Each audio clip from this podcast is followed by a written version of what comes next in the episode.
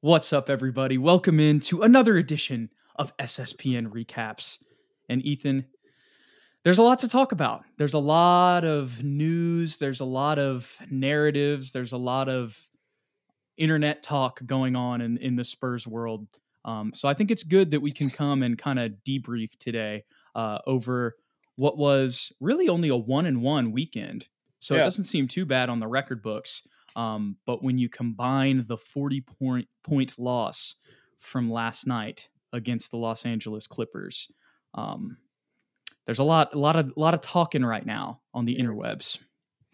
Yeah, I think Spurs Twitter and a lot of the fans and um, a lot of the a lot of the haters out there had a had a nice weekend, Jude, on, on the internet. And here it is, Monday evening. I guess we'll post this tonight or tomorrow morning, Tuesday, and uh, SSPN is going to do what it does best and kind of bring everybody back a little bit, no matter where you are on the spectrum, whether it be too high or too low. We try and bring everybody right back to happy medium, which is usually reality. Yep. You got to, I feel like coming onto the show tonight, Ethan, I feel like I'm just like calm. Calm. Yes. Calm. That's a good, it's a great way of putting it. That should be the theme for SSPN moving forward. just in general. Just calm. Yeah. Yes. Just calm. Take it like as it that. comes. I like that. So that's the disclaimer I think that we can probably start today's episode with is there might be a lot of critical stuff that we talk about in For today's sure. SSPN recaps. Um, but it's the third game of the season, guys. And I'm not trying to be that guy to be like, oh, you're you shouldn't worry about anything. You shouldn't, you know, uh, be concerned about struggles or anything like that.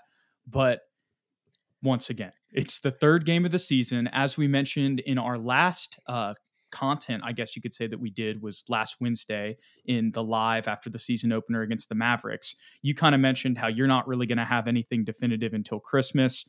I just agreed with that sentiment. But at the same time, we do have to react to what we're seeing and be honest about it. Um, and obviously, last night was very ugly. I don't really think there's too much that we can really break down or take away from that, Ethan. But the structure for today's episode that I did have did start with the first two games. So I figured we could we, let's start with the Clippers game, not okay. like right now, the second, but just in general, because there's not really too much to break down there other than we just got our butt kicked. Um, mm. And then we can go into the Rockets game where there was a lot more to kind of dissect and really take away from. Uh, and then afterwards, Ethan, there were three kind of topics that I had. Um, and first was just to talk about the offense and the struggles therein that we've been seeing, um, and some positives as well. Um, and then also to talk about the rotations, not necessarily saying to change anything, but just because that's a big topic of conversation right now. And even me mm-hmm. watching the games, it's something I want to talk about, you know, with just some of the stuff that we've been seeing. And then the last thing I had, I'll kind of keep as a surprise, but there's a mm. certain role player that I think you already know who I'm probably talking about that that has really made an impact and has been a bright spot for us. But we'll save that all for later.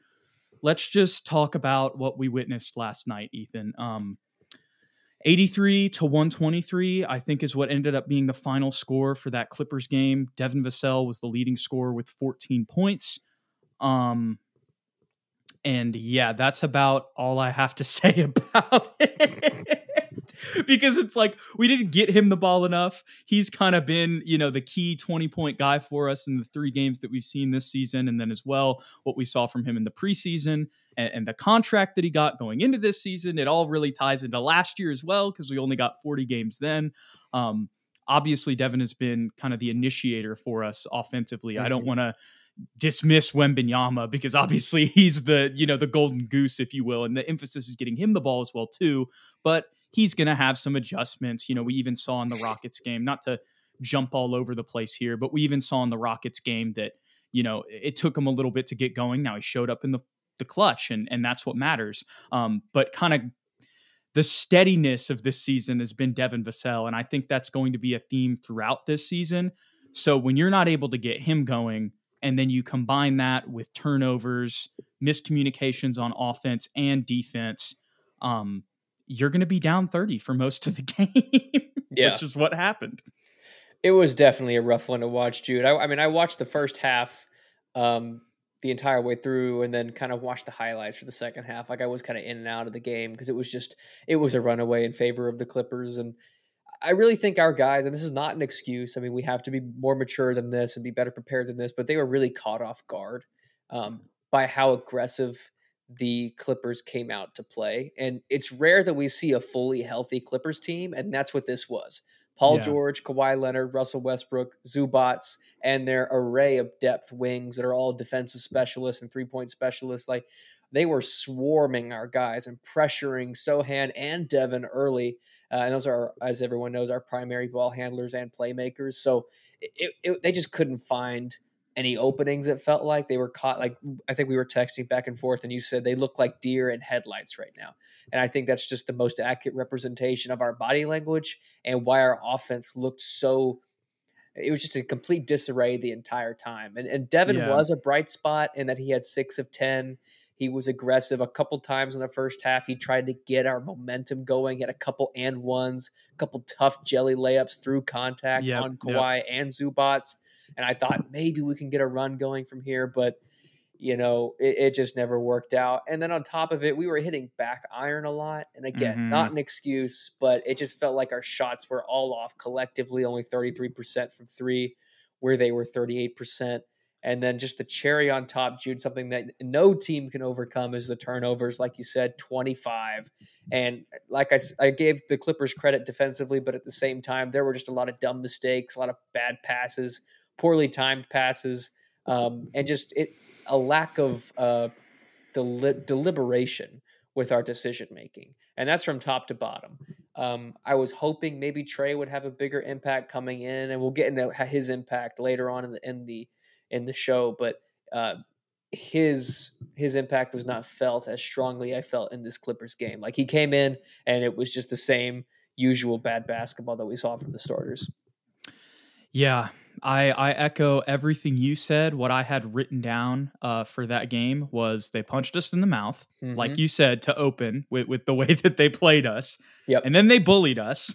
Um, everybody. Yes. You know, um, Zubac inside um, Kawhi and PG, you know, we're taking advantage. Uh, just some stuff that pops into my mind. You know, Sochan still getting caught behind screens, and that's the thing with Tre too. We're mm-hmm. I don't mm-hmm. want to dump too much. He jumped too too far ahead here, but a lot of our guys were getting beat. You know, in one-on-one situations with with Kawhi and PG, or just them moving in the offense. Um, which, like you said, it's not necessarily. You know, we don't want to make excuses, but it does kind of tie into kind of the Luka Kyrie thing that we talked about after the Mavs. Like we said, you know, we we saw the the opening season press conference. We even said it, you know, in our season preview and everything. Like the the mentality is different this year, so it's not like we're just going to be like, oh, they're young, but at the same time, the guys that they're getting beat against in those situations. Um, are better than them as of right now, but still, you would like to see. I would still like to see them play better. Um, mm-hmm. In especially than the way that they played last night against those guys. Um, whenever it comes to to guarding, you know, Kawhi and PG on defense and maybe getting caught up in screens in their offense. Um, but on top of that, uh, after they punched us in the mouth and and did whatever they wanted to, bullying us um, physically on offense and defense, I'd say. Um, really, that just allowed them to beat us down mentally and physically. You could mm-hmm. see the frustration from everybody on the court. Really, the most, and hate to call him out, but I mean, it's just the truth. Like last night, the most frustration I saw was definitely from Jeremy.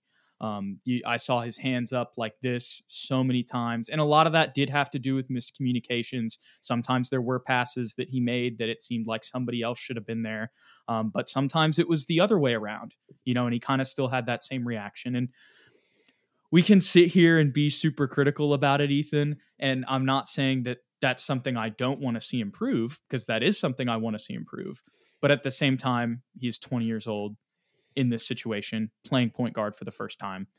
So it does make a little bit of sense. But but going back to the Clippers game, because of them beating us mentally and physically, they they made us frustrated and discouraged, and that's how they beat us mentally and physically and mm-hmm. we just could not bounce back. We i mean they, this was a first round ko and just like there was no ref to stop it.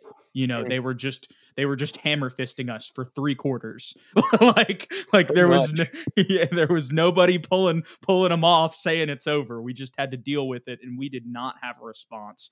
Um so that was probably the most disappointing thing of this game But at the same time, um, you know, we'll, we'll see on Tuesday. We'll see tomorrow night on TNT uh, without Devin Booker and Bradley Beal. You know, probably on Thursday they're going to have to play Devin.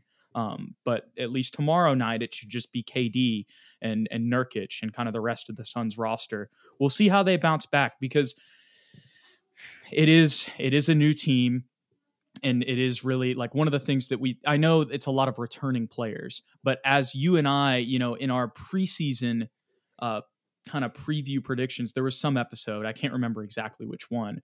We were kind of talking about how, you know, just the theme that we've already kind of been talking about in this one, you know, less excuses mm-hmm. whenever it came to this season. And while that is definitely still like there's still a higher standard, I think even if you were to look at just the first 10 minutes of this in comparison to how we talked about the team last year, if you went and watched some of our videos, it, it's even different. But at the same time, um, I'm losing my train of thought here, Ethan. Remind me where I was at. You were saying there's no excuses, but we were talking earlier in the season that like. This is where I was getting. Thank you, thank you. You got me there. This lineup and and regardless of the the point Sochan thing, that's not even what I'm talking about. Like last year, Jeremy, Keldon, Devin, and Zach didn't even play together that much. Like I forget, mm-hmm. you sent me a stat like after we had that conversation where it was like they had only played 38 minutes together or yep. something last season. It was a lot less than we expected. So the point that I'm getting to here is they are playing for together for the first time and there's going to be i mean it's it, when you take in that context it, it, makes last night a little bit less surprising not excusable whatsoever. That's not what i'm saying.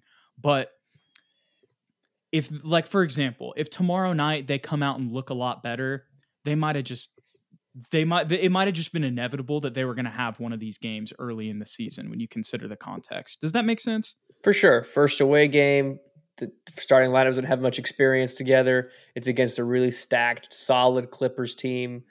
And, you know, Wemby's a rookie, and like you said, not a lot of experience between the rest of the guys. They're just caught off guard. But the one last thing I will want to hit on, Jude, on top of what you just said, uh, as far as the no excuses thing, just to address it, Jeremy cannot have a zero point game ever. If you're gonna, if he's gonna be the starting point guard, you cannot score zero points. And Keldon Johnson can't be one for nine. Um, he one for five from three point land. Cumulatively, the starting unit only hit three three pointers. That's not going to work. Um, and Zach Lowe talked about today on NBA Today. He claims that Wemby doesn't have enough shooting around him in that starting unit. I disagree. I think Zach's a capable shooter. I think Keldon and Devin are capable shooters as well as Wemby. And Sochan at time time from time, he's not a three point shooter. We know that, but they can't have a game like this where they go only three point two, only three total threes made in one game. That's just not going to work. Yeah, I mean, I completely agree on that front and on the front where you know you you talked about their stat line. It's not just about their stat line, but like Sochan only took two shots, mm-hmm. and it's because like I said, they punched us in the mouth, they bullied us, and then they beat us up mentally and physically, and they basically made us quit. Like, I mean, I hate to, I hate no, to say right. that, but that's that's what happened. And and I'm not gonna say that if I was in the same shoes, I might do the same thing. To be completely yeah. honest with you, like especially of getting harassed by Kawhi and PG, yeah. um, and Russ, um, and that's another thing we'll get into, but it was it was just tough, man. Yeah, it Papa was, it, It's not an excuse. It's not an excuse no. that that can't happen with with the Jeremy's got to take more shots than that in general. You can't just completely give up. And Keldon shot bad, but but here's the other thing. Like when you mentioned the Zach Lowe thing, and he's talking about Wembanyama and he needs more shooting. Like I said, this goes back to the three games thing. But more importantly, man, I, I did a deep dive today. I watched the Rockets game that I didn't get to watch live. And there's also this site, I retweeted it on the SSPN on YT account. Y'all should go check it out. Um, I can't, I'm forgetting the name of it. I'm so bad. But y'all go to the at SSPN on YT, follow us. It's the first retweet, and there is a site that came out. It's something dot fans, and they, I think it's bucket list, bucket list dot fans. And they have tape for every statistical category from NBA advanced stats. And I went and watched a lot of Spurs today. I went and watched a lot of assists. I went and watched every shot that Jeremy, Tre, and Keldon have taken this season. I watched uh, a lot of Zach's assists as well. Um, Jeremy's and Tre's too. Um, there was a lot of stuff. I don't I don't know if shooting is the issue. I think we're just completely discombobulated, don't know how to play together right now. Um, it looked a little better with Tre out there at the end of the Rockets game, but last night, dude, in the in, in the in the Clippers game, Tre had the same amount of turnovers as Jeremy, mm-hmm. and and Russ Russ took advantage of Tre every single time he was out there. Um, and eh, you know, still, I'm not. Uh, uh, still, I would say overall, of course, Tre played point guard at Duke. He's been playing point guard his whole life. It's gonna look cleaner when he's out there. I'm not not saying that, but like last night when I was watching, when you see, uh, you know, we open this up talking about the interwebs and a lot of people talking. All of the people who are out there saying you know, like it's obvious we need to start Tre over Jeremy. You got to acknowledge those turnovers. You got to acknowledge when he gets taken advantage of on defense. You've got to acknowledge the wide open shooters and he misses them in the corner and throws it out of bounds. And that's not me saying, once again, as I just prefaced this, that's not me saying that I don't think that that's not me saying I think Jeremy is playing better than him playmaking wise because I don't. But it's not like Tre's just this we're going to put him in and it's just going to fix all of the problems offensively. Uh, from the first three games that I've seen, I just don't think that that that's the case. I think he's better at finding Wemby, which I think is mm-hmm. important for our offense. Um, but like you said with the deer in the headlights thing, we're doing way too much isolation.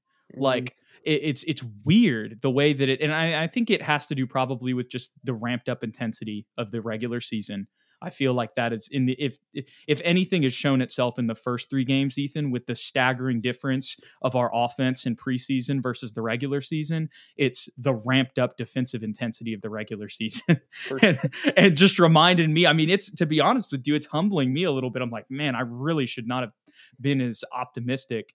Um, not to say that there's still not potential, but I think as high as I was coming out of the preseason, it was like I shouldn't have, I shouldn't have done that. And and but at the same time, it's like with Wembanyama here, you know, we're just like ah, yeah. you know, we're so excited. So it, I don't think it was too egregious, but at the same time, like I said, with what we've seen so far, it, it's a big reminder of that.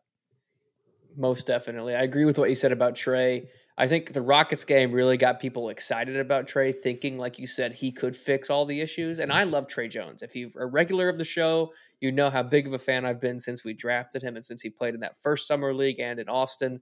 I think, like you said, he calms guys down. But it, it all comes back to what Pop said, I think, in preseason press conference, or maybe it was media day press conference, in terms of how he's going to use Wemby. And he was like, first few weeks, we're just going to let him go like we're not going to have like a scheme for him.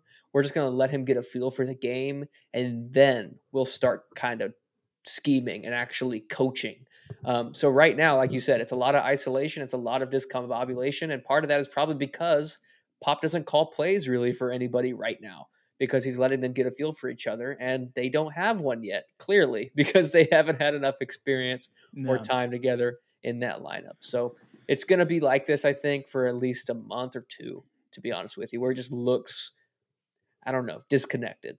S- sloppy. Yeah. yeah and dis- disconnected is almost a better word, though, um, because you know when when I think about I've been thinking about a lot of basketball terms also just in the in the wake of these three games and really last night and and the Spurs offensive struggles if you will to start the season. Um, and th- there's a couple terms there's two terms that one I was coming in with that I knew pre-planned but but as you just said that another one popped into my mind and I get these from uh, shout out to to Dan Miller at San Marcos High School um, he's who I do my basketball and brew podcast with. I produce that, so y'all go check that out if you haven't. But regardless, he coached at LeTourneau University, a D three in Texas. Okay, and they had never they they really didn't have much history of winning. They had never been to an NCAA tournament. They had never won an NCAA tournament game. They had never won a conference championship, or if they had, it had been a really long time. Mm-hmm. He came in and did all of those things. Got them their first NCAA tournament win, got them two NCAA tournament appearances, and I believe a couple straight conference championships. And he has very good history as well um, in in Texas high school basketball, etc. And and there's two there's two terms that he uses for his teams that I think are uh, applicable. And I know that's a different level, but I still think it's applicable to the Spurs. One is connectivity, as you just kind of mentioned, we feel disconnected. Connectivity is a term that that he uses for all of his teams. If they want to accomplish their goals, they got to be connected. We don't feel connected right now. But here's the big one that I came in with before you even mentioned that. Ball speed. Mm. Ball speed on offense, man. Like we're not our, our, ball speed is so slow and that's so unspurs like and it's very different from the preseason um so I, I, we need to improve that obviously but i don't really i'm not enough of a basketball you know uh I don't know what to say, guru or yeah, we're not, we don't have the solution, right? I don't have to say exactly. I'm just a podcaster, so it I don't know how exactly. I mean, obviously, it's passing faster is the simple way to put it. But I think because of the situation, as you just alluded to, I don't know how quickly that's going to come because I think we've got to be connected before we can do we can have ball speed. Because if we just try to have ball speed, then we're going to have turnovers, which is already an issue. Mm-hmm. Mm-hmm. Agreed. Agreed. The one thing I will say, ball speed connects to that we should do more often is throw the ball in full court to Wemby when he has someone pinned down underneath the basket. Still don't know why we don't do that. Tre's the only one that consistently throws it up to him. Absolutely. And that's and I and that's the the one thing with the Tre thing that I do like I really do see where people mm-hmm. are coming from there specifically. Yeah. Uh, I was watch I was rewatching the Rockets game today. We, this will get us into the Rockets game here. And Devin there was literally a whole like segment. You know what I'm talking about. Sean Elliott's like, "Devo, you missed him right here." And then there was another one where Sochan could have threw it up. And and that does tie into kind of Devin's post game press conference uh, against the Mavericks, where he said, you know, we haven't been playing with guys who are seven foot 4 you mm-hmm. know, so so it's an adjustment and it's going to take time, not an excuse, but it's something that. It, here's the the other context with that, Ethan, that I think people aren't taking into account. Last year, we program these guys to just go out and act like they're Michael Jordan. You know, I know, that's an exaggeration, but we just told everybody go take your shot. So now it's it's it's like almost a complete 180. You know what I mean? Mm-hmm. Anything concerning Victor Wembanyama and getting them the ball, I think should just blanket statement. It's going to take time. Yes, it's, it's things that have to be figured out. That's not an excuse, like you said. Like yes, they're basketball players. They should know some of this stuff just inherently, but they should be more aware. It's going to take time. And that's literally every player that's ever come into the NBA, yeah. except for maybe LeBron James and Kareem Abdul Jabbar and Magic Johnson and Michael Jordan. That's pretty much it. Yeah. It, it's like you said, it's it's going to take some time, unfortunately. But one thing I think we can do offensively that maybe doesn't need to take as much time is emphasizing getting Devin Vassell the basketball, whether that's him running off screens, whether that's him cutting to the basket, because we've seen his inside scoring in, in, the, the first three games of the season. And I think that is something that has translated a little bit from preseason as well. One of the few things um, is he's really, I mean, that Mavericks game, he didn't even shoot that well from three, but he was able to get 24, 25 points, however much he had, because of his inside scoring. You mentioned the jelly layup um, that we did see a little bit of against uh, against the Clippers last night. Um, or we need him in pick and rolls as mm-hmm. well. Like we just need him in some capacity, like to to be involved in in some part of the offense. I, I, I you know, I, I I don't hate having him in catch and shoot situations, but I, I feel like that should be the lesser of the other all the other things that I talked about. One thousand percent. The only time I really want him to catch and shoot is in transition when he's the trailer and takes a three. Otherwise, I want him with the ball in some in some capacity because you're completely right. I mean, the Rockets game is a perfect example of what we want him to do. Like as far as Dev Vassell moving forward, watch the Rockets game. That's what we yeah. need every single time because they did emphasize getting him the ball and dribble handoff situations, yep. coming off of screens. He created his own shot. Um, he and Jalen Green were kind of going back and forth for a little bit there. Um, and he had 25 points, three boards, and a couple assists. Like he was terrific in that game. Yeah, yeah, absolutely. I mean, the the other thing, like when I talked about him in pick and roll situations more, I, I would like to see him taking it up a little bit more. Um, because this this like as we've said from the beginning, this Sochan lineup is not like yes, we're calling him Sochan at point guard, but he is not. It's not traditional point guard responsibilities. Mm. Um, So I would like just his handle it's night and day when you watch like especially today when i was on that website and you go look at devin shots and then you look at sochan's and you just see the difference in like how they look with the ball in their hands i, I think that would um that would help us in our creation ability a lot and also sohan on offense dude every shot he has taken it's it's like it's either been a three or it's been in the paint and yeah. sometimes he forces it too much which i that he needs to improve on that but there's been a lot of good moments of him cutting to the basket and dunking on people. He yeah. already has multiple dunks on people this year, and you know we forget one was against Alperen Sengun, and then one was on Dereck Lively. Um, and so I mean those are two two guys who had games against us in both of those games. You know, um, so yeah. O- only thing I'll say in defense of Jeremy in that situation it is different from last year in the sense that now there's two guys in the paint. Rather than last year it was just Zach. So now True. there's le- there's less room for him to operate. So he's kind of forced out of the paint a little bit more and out of that dunker. That's spot. a very good point. But we still have found him in those situations this year. Mm-hmm. Like so yep. it's but and I think that Devin having the ball would open up those opportunities more.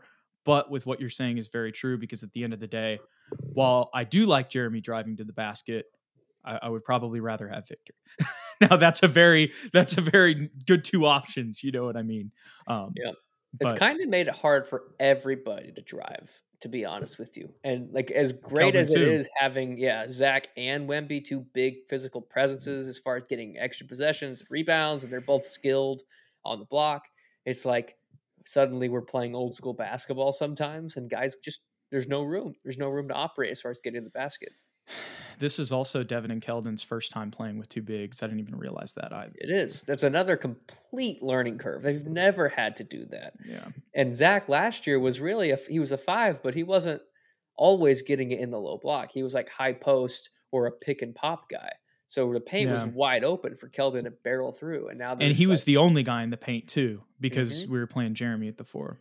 Yep, exactly. Or Jeremy was cutting to the basket. Right. So now, now there's three guys that would pr- technically four if you want to count Keldon that all prefer to yeah. score on the inside. Wemby's kind of an in between guy, but no, that definitely at least Zach, Jeremy, and and uh, Keldon and Keldon, and and really when you look at the second half of that of that Rockets game, you know when Wembanyama's perimeter shot isn't working, we're gonna have to turn to the interior. So mm-hmm. that's four right there. But getting back to the Rockets a little bit, I'll, give you some of my notes here. I had finishing quarters. That was one thing I had, um, which they did do at the end of the. It was kind of kind of a little bit of a double take there, and I'll, what I mean is that in the second quarter they really let right before halftime they let the Rockets go on a big run, which they didn't finish it well, and then they were able to pull out a run of their own and actually tied it. But you don't want to be in that situation in the first place. Um, and that's a theme also that I mean all of last night was bad, but still, in in all of the games so far this season, that's something I've seen. Um, and then some other things I had written down, and this ties into some of the other stuff we've already talked about: lack of ball speed, movement, and awareness. Now, granted, I'm I'm writing this down, and it's like, and I, and I even wrote this down also. Devin said we didn't have the first, or excuse me, we didn't have the best first half against the Rockets. He said that in the post game press conference this first half against the Rockets after watching the Clippers game looks incredible. yeah. Any, anything I, I, he's right. He's right, but it's just so funny because I watched that last night and then watched this one, and I'm like, "Oh, Devin, you didn't even know." he had no uh, idea what was coming. He had no idea. But um, that's why I have some of the. If it seems a little critical on some of these, it's because of that. You know, I was still thinking how Devin was before seeing what Sunday was. Um, I, I wrote when we run good when we run plays, good things happen most of the time. We don't do it often, but when we do, it usually leads to a good look or a made shot. Mm-hmm. Um, too much isolation. We talked about that. This is another thing I had written down: indecisiveness and nonchalantness. Um, and what I mean by that is that kind of ties into isolation and and the deer in the headlights kind of thing that I was talking about. We get the ball and we don't know what to do with it. Um, and I think that that that ties in to to once again just us not really running plays right now. Also, um, but still, if you if if this is the situation, you know, you can't just have the ball and then just stop like mid motion when other people are cutting and then everybody's just like okay what do we do we don't kind of have that that constant no- motion but the the nonchalantness that's the other thing. I feel like sometimes with our dribbles this is a this is a thing that unfortunately jeremy sticks out a lot in my mind when i'm talking about this but it's not just him. I mean i've even seen this a little bit from zach sometimes um, and really eh, the whole roster at times too we're just not this this is kind of ties into awareness, but there's so many passes so far this season, Ethan, that I've seen where we throw it to somebody and they're not looking, and then it's a turnover. That's a common problem. Another common problem is throwing it to somebody like taking half a second too long and letting the defender like make a play on the ball. And yes. we've gotten away with it a lot where we're like we, we rip it away, the defender's out of position now. So like, oh, Spurs get a three or something. It's like, oh, great play. It's like, no, it was actually a bad play. We just got away with it. And the Clippers took advantage of those, but the Rockets did not. Um, I agree with what everything that you were saying. The Rockets game was not pretty either. Um, there were a lot of negatives to take away. I think what what got us away with a win. Um, the Rockets are also in the same situation as us. They're a younger team. They make mistakes. They had nine more fouls than we did, and they missed half of their free throws. So that if they had hit five more free throws, they immediately win. They missed 10. Um, and luckily for us, we were mm. hitting shots. So, you know, we were able to take advantage of those situations. Keldon had 20. Wemby came to game to play at the end of the game. He had 21. And Devin was was consistently aggressive and looking for his shot. He had 25. So when those yeah. three get 20, we're gonna be in the games. But it's it's those it's those other little mistakes like you were talking about, that lack of connectivity and, and aggression and and overall chemistry that makes these games close and almost let the Rockets come back and win. Yeah. Yeah, and and and that that even ties in to like the the way that that game finished. It shouldn't have been as close as it was in mm-hmm. overtime, but we were able to on that last play kind of get lucky with Keldon running to the rim yep. to get that dunk to close it out. Um, what you just said there, the half second thing, where it's like we're like half second too late. That's what exactly what I meant when mm-hmm. I was saying like nonchalantness. It's just we're not as intense as we should be on some and I think that's caused by confusion. Mm-hmm. That's the other thing that that I wanted to say. So I you know that ties into kind of the whole scheme thing so it's it's tough because some of it is out of their control but when you know this is the situation there's no confidence in what they're doing they don't yeah, know what they're doing exactly and i and and that's because of like what you said we're figuring things out with Wembanyama. We don't really have a scheme, but it, it's like still, you know, that's the situation. So you've got to be a little bit more intense. And it's like if we're gonna go free flowing, let's let's free flow hard. you know what I mean? Mm-hmm. And you know what? That's gonna bring me into my next point about this game. Somebody that free flows harder and better than anybody, and I think this may be who you were alluding to earlier, is Cedi Osman. Absolutely and he almost more so than Tre. And Tre was fantastic in the Rockets game. I felt he was really connecting was. with Wemby, and he was a big proponent of why we were able to like get into overtime and then win in overtime. Uh, but Cedi Osman is so connected somehow. Even though he's the new guy, he feels the most connected with everybody and the ball doesn't because he's a stop. glue guy. Yeah, there's no hesitancy in any of his decision making, and he's always ready to pull from three on catch and shoot opportunities. And he was even solid in the Clippers game. To be I honest agree, with he was the only reason we were kind of in it at the beginning.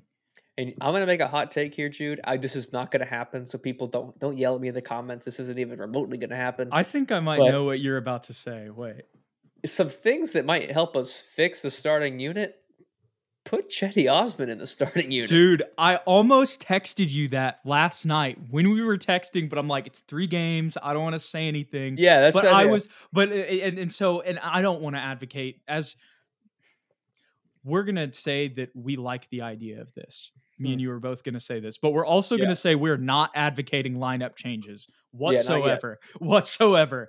But I I had that thought pop into my mind last night, dude, because you think about the playmaking skill and you think about what they're trying to do with this, and then also, I mean, I'm not going to get into that.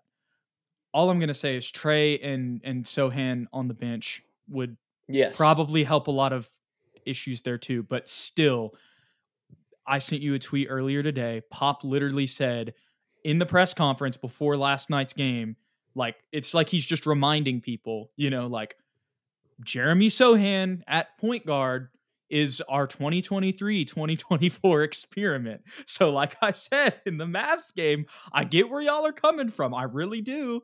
But this is what we're going to do. Like, mm-hmm. most likely, whether you like it or not, you know, yeah. or whether I like it or not, it's just what's happening. So, you got to you know, accept it. But it's a long term decision, though. That's mm-hmm. the other thing. And we're not winning the championship this year anyway. I know we want to win games with Wemby. I know we do. I want to. I don't want to get blown out by 40 against Kawhi. I don't. Mm-hmm. But it, it, I'm not, I don't think that Jeremy starting at point guard was the reason for that. Like, no. I, maybe maybe we start a little bit better, but I think regardless of what the starting lineup is last night, we lose by at least twenty five. One thousand percent agreed. It comes back to what we said at the very beginning: the Clippers, fully healthy, are contenders, and they are just on paper and in real life way better than our team right now. Yeah, yeah. So here's another thing I wanted to talk about offensively, Ethan. And I feel like it, it's Zach did have eight assists in in that Houston game. That's another thing. Mm-hmm. But it mm-hmm. still kind of feels like, and I went back and watched all those assists, and not a lot of them were out of the post. A lot of them were at the top of the key, maybe at the elbow. Mm-hmm. But it mm-hmm. kind of feels like we've almost uh, and and tell me your thoughts on this. Maybe this is just me seeing things and creating it in my head and being wrong. But it feels like we've almost abandoned running our offense out of the post, where it feels like it felt like that was going to be the emphasis coming out of the preseason. And Jeremy even said it in his media day press conference. Yeah, uh, I, I I still felt like he did it in the Rockets game with those eight assists, but in the Clippers game specifically, I think it was very difficult. I think we tried it early, and it was just extremely difficult. One, Zubac is a physical presence like Zach, so he can get up into Zach and play along the perimeter. But they have so many great defenders, we're not catching them sleeping like we're catching the Rockets. Well, sleeping. yeah, the, that Clippers game too. It's like they no. just beat us. Like nothing was going to work. we tried gonna... it like three times in a row, and it was like steal Kawhi, steal Paul George, steal Paul George, and then he got Batum and Covington. These are all like really solid defenders. So there was just no backdooring anybody in that Clippers yeah. game. Uh, but I understand where you're coming from as far as getting the rock to the post and letting Zach maneuver. He does it from time to time, but it still felt more prevalent in the preseason. You're right. I don't know. It just seemed like they were talking about it a lot. It seems like they're shell shocked in these mm-hmm. in these first three games to an extent, and well, like I that goes back to the intensity. But yeah, I was gonna say Pop Pop talked about it a little bit. He was like, "There's there's like a not a game plan, but like a, a point of emphasis going into every game." And as soon as things start going haywire, everyone's ready to abandon that point of mm. emphasis. And he was like, it's not a selfish thing.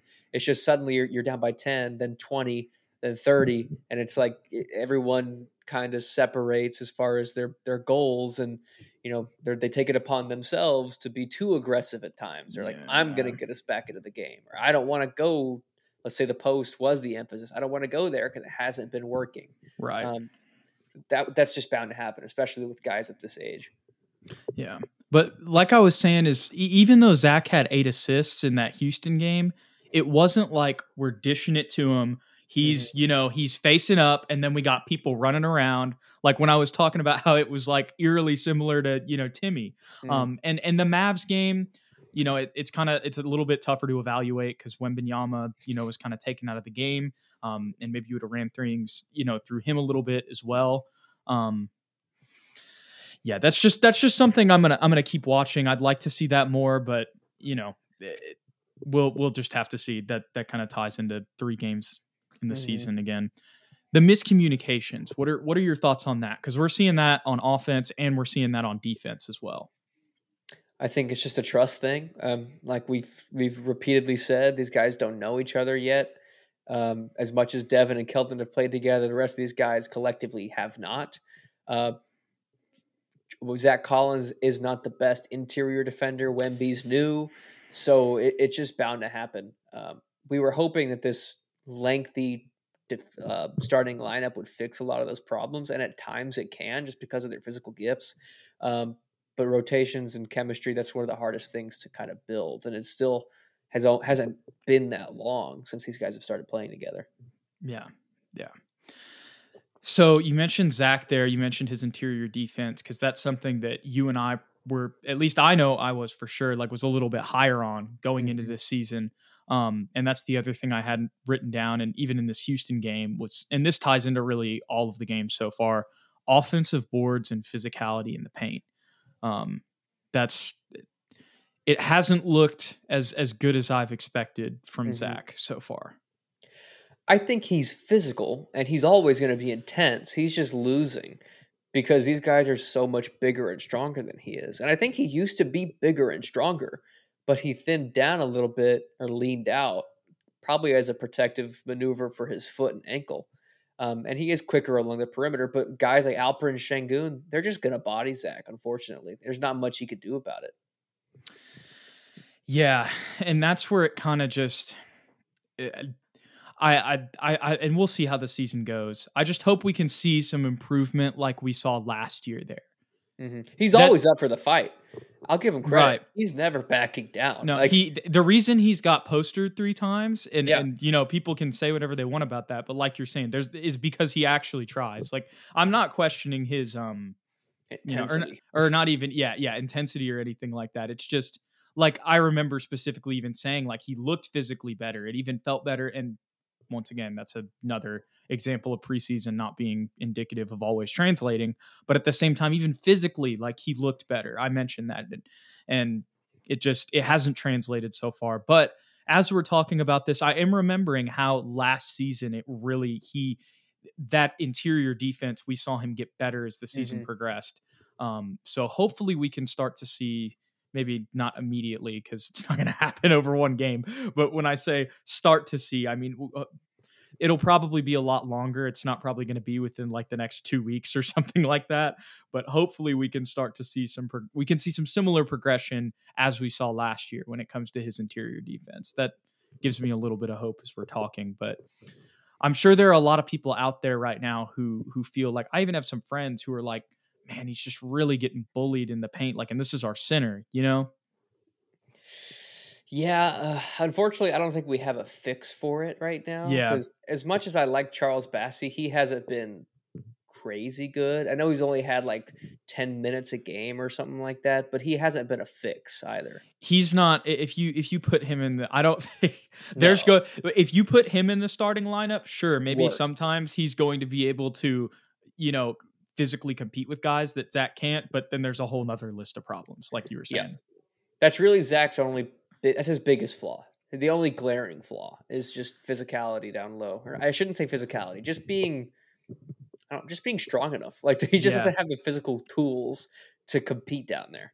Yeah, with some guys for sure. Because there'll there'll probably be some guy right. Because there'll be some games where it where it changes. I don't want to be too critical there. That's not me saying that I want to trade Zach immediately. That's just me noticing that that's been a struggle uh, mm-hmm. uh, in the first three games.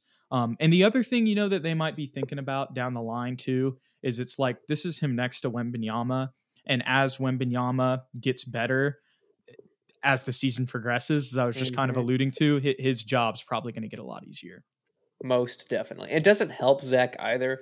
And this isn't about post defense, but it doesn't help when our perimeter defenders kind of let their man get a full head of steam at the rim. That's so true. And that's like, happened with a lot of guys.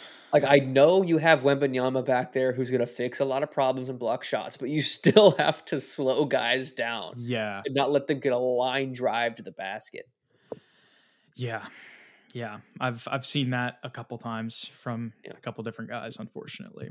Holistically, Jude, we should not have expected, even with the lineup change, we should probably should not have expected us to go from last in defense to suddenly like top 10. Yeah. Like we're still probably bottom 10 by yeah. the end of this year, even with the lineup changes and the personnel that we brought in, like Cedi Osman. Bro, you want to hear an example of how you want to hear a really funny stat about this team right now? Let's hear it. We're fourth in the league. It's three games. So that's the whole point We're fourth in the league in assists. Let's go, bro. But we shouldn't be. Like we've played so ugly. we're Steph.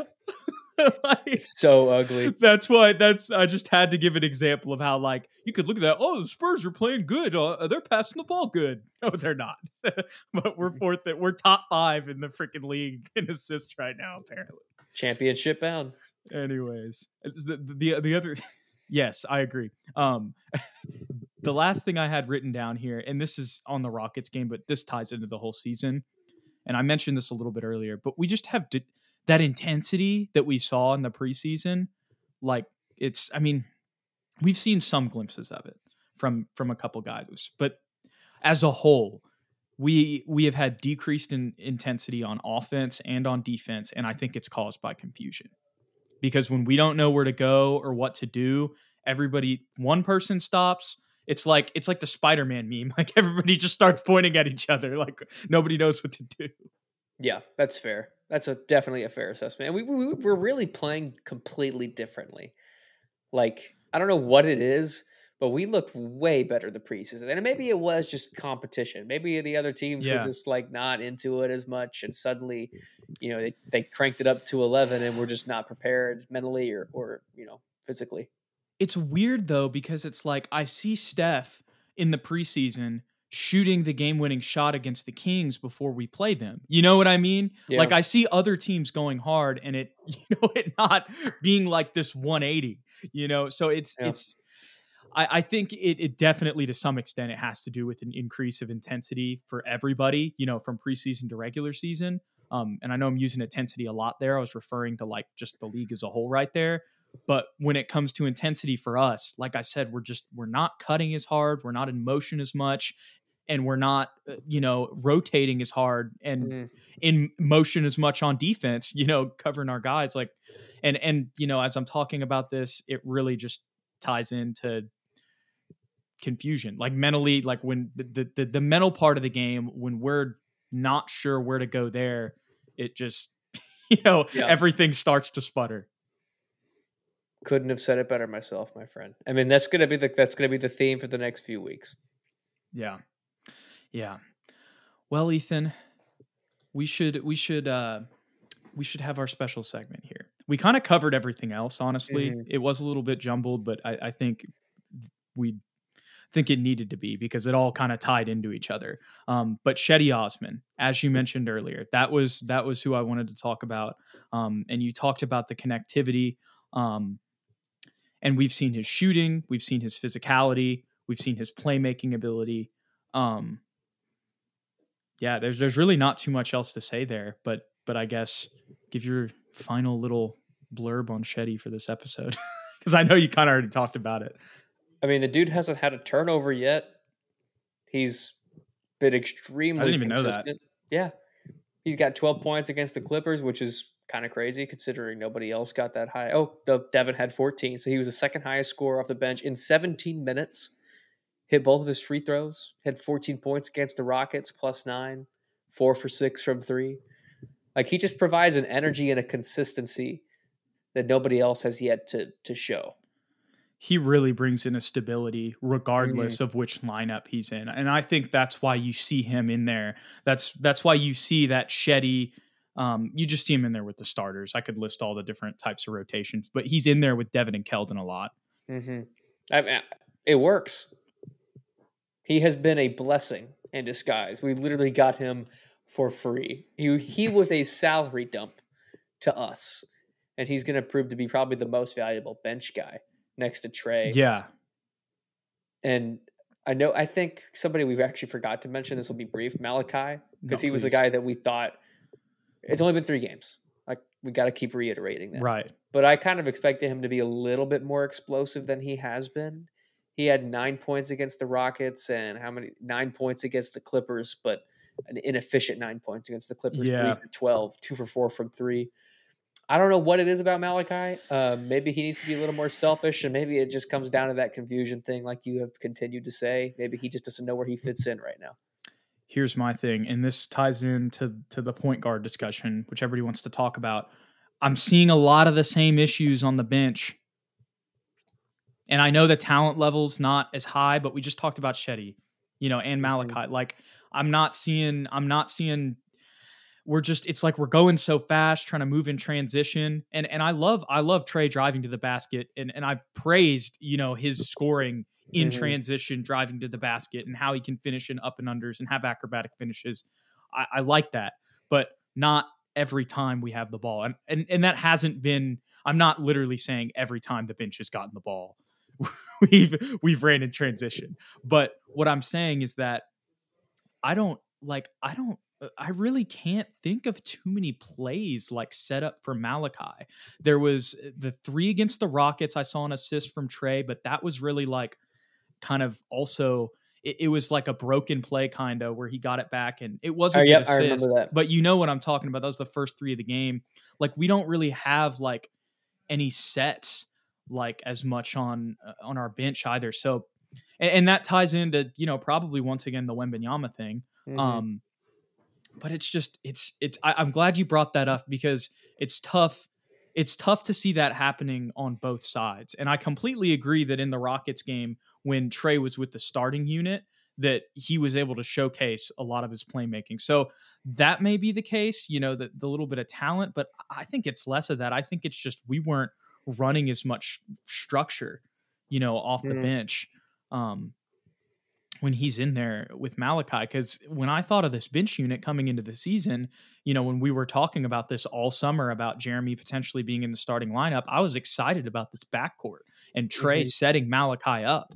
Um, and I don't think I'm not saying this is all on Tre. I think this is a whole kind of yeah. scheme thing, but it I, I am a little bit I, I would like to see more of that. I would like to see more of our second unit, you know, you know, running stuff. But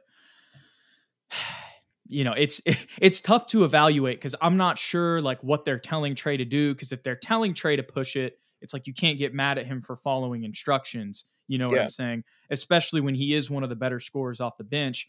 But at the same time if he's doing that of his own accord we probably should be setting things up more. So the whole reason i bring that up ethan is one because we we would like to see malachi get the ball more. But Two, because that would make our bench unit better if we could have him and Cedi scoring consistently.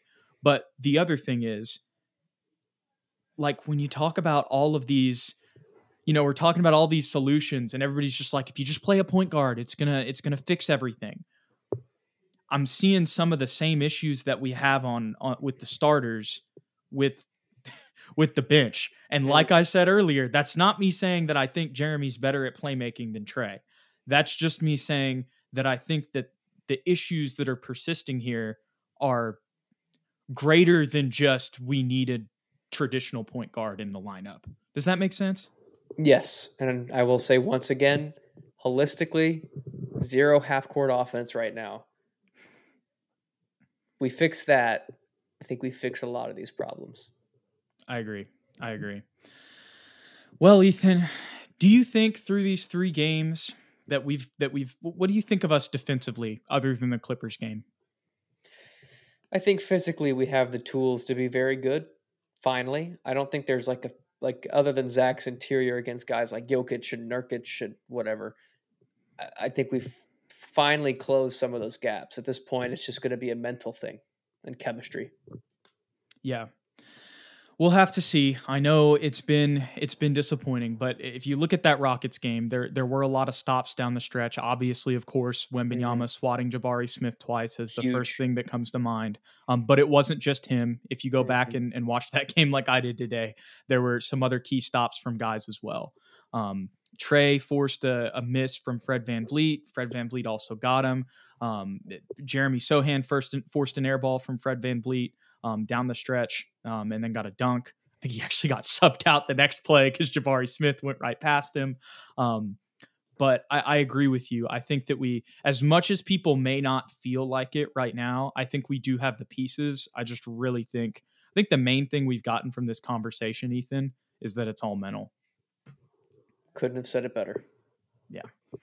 All right, guys, we appreciate you hanging out with us and debriefing with us here today. Be sure to follow us on Twitter to stay updated with all SSPN stuff at SSPN on YT, at Jude McLaren, and at Ethan underscore Quintero. Don't forget to hit that like and that subscribe button if you enjoyed the content. And we'll catch you guys in the next one. See y'all later. Go Spurs, go.